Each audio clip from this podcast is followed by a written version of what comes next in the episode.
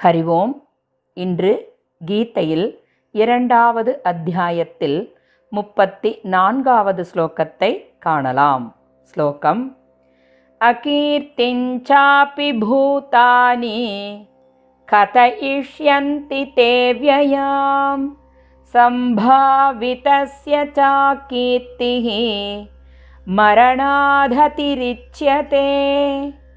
अकीर्तिञ्चापि भूतानि कथयिष्यन्ति ते व्ययां सम्भावितस्य च कीर्तिः மரணாததிரிச்சியதே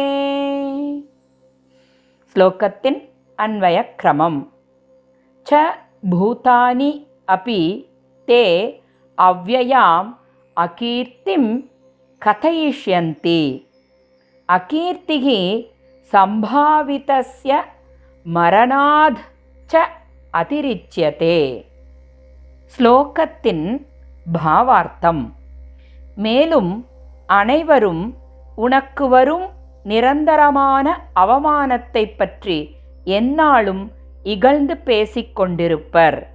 அந்த பழிச்சொல் கௌரவமுள்ள மனிதர்களுக்கு மரணத்தைக் காட்டிலும் மிகவும் துன்பம் தருவது ஆகும். ஸ்லோகத்தின் தாத்பரியம்.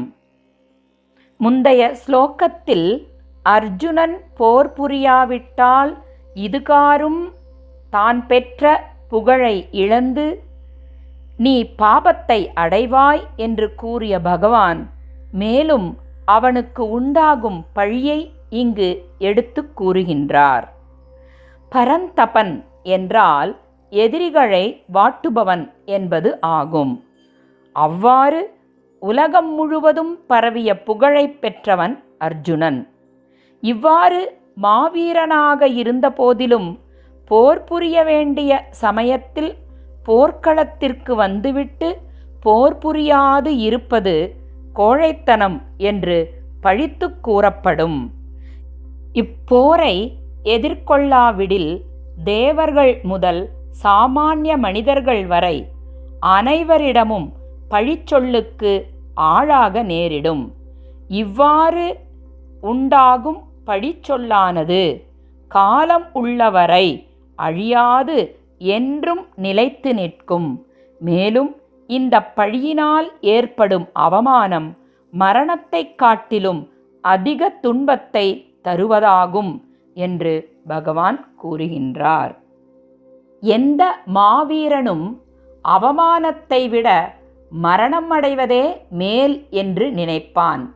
இந்த நிலையில் தயக்கமின்றி போரில் ஈடுபட வேண்டும் என்ற கருத்தை நண்பன் உள்ளத்தில் பதியச் செய்வதற்காக பகவான் கிருஷ்ணன் இதனை இங்கு விளக்குகின்றார்.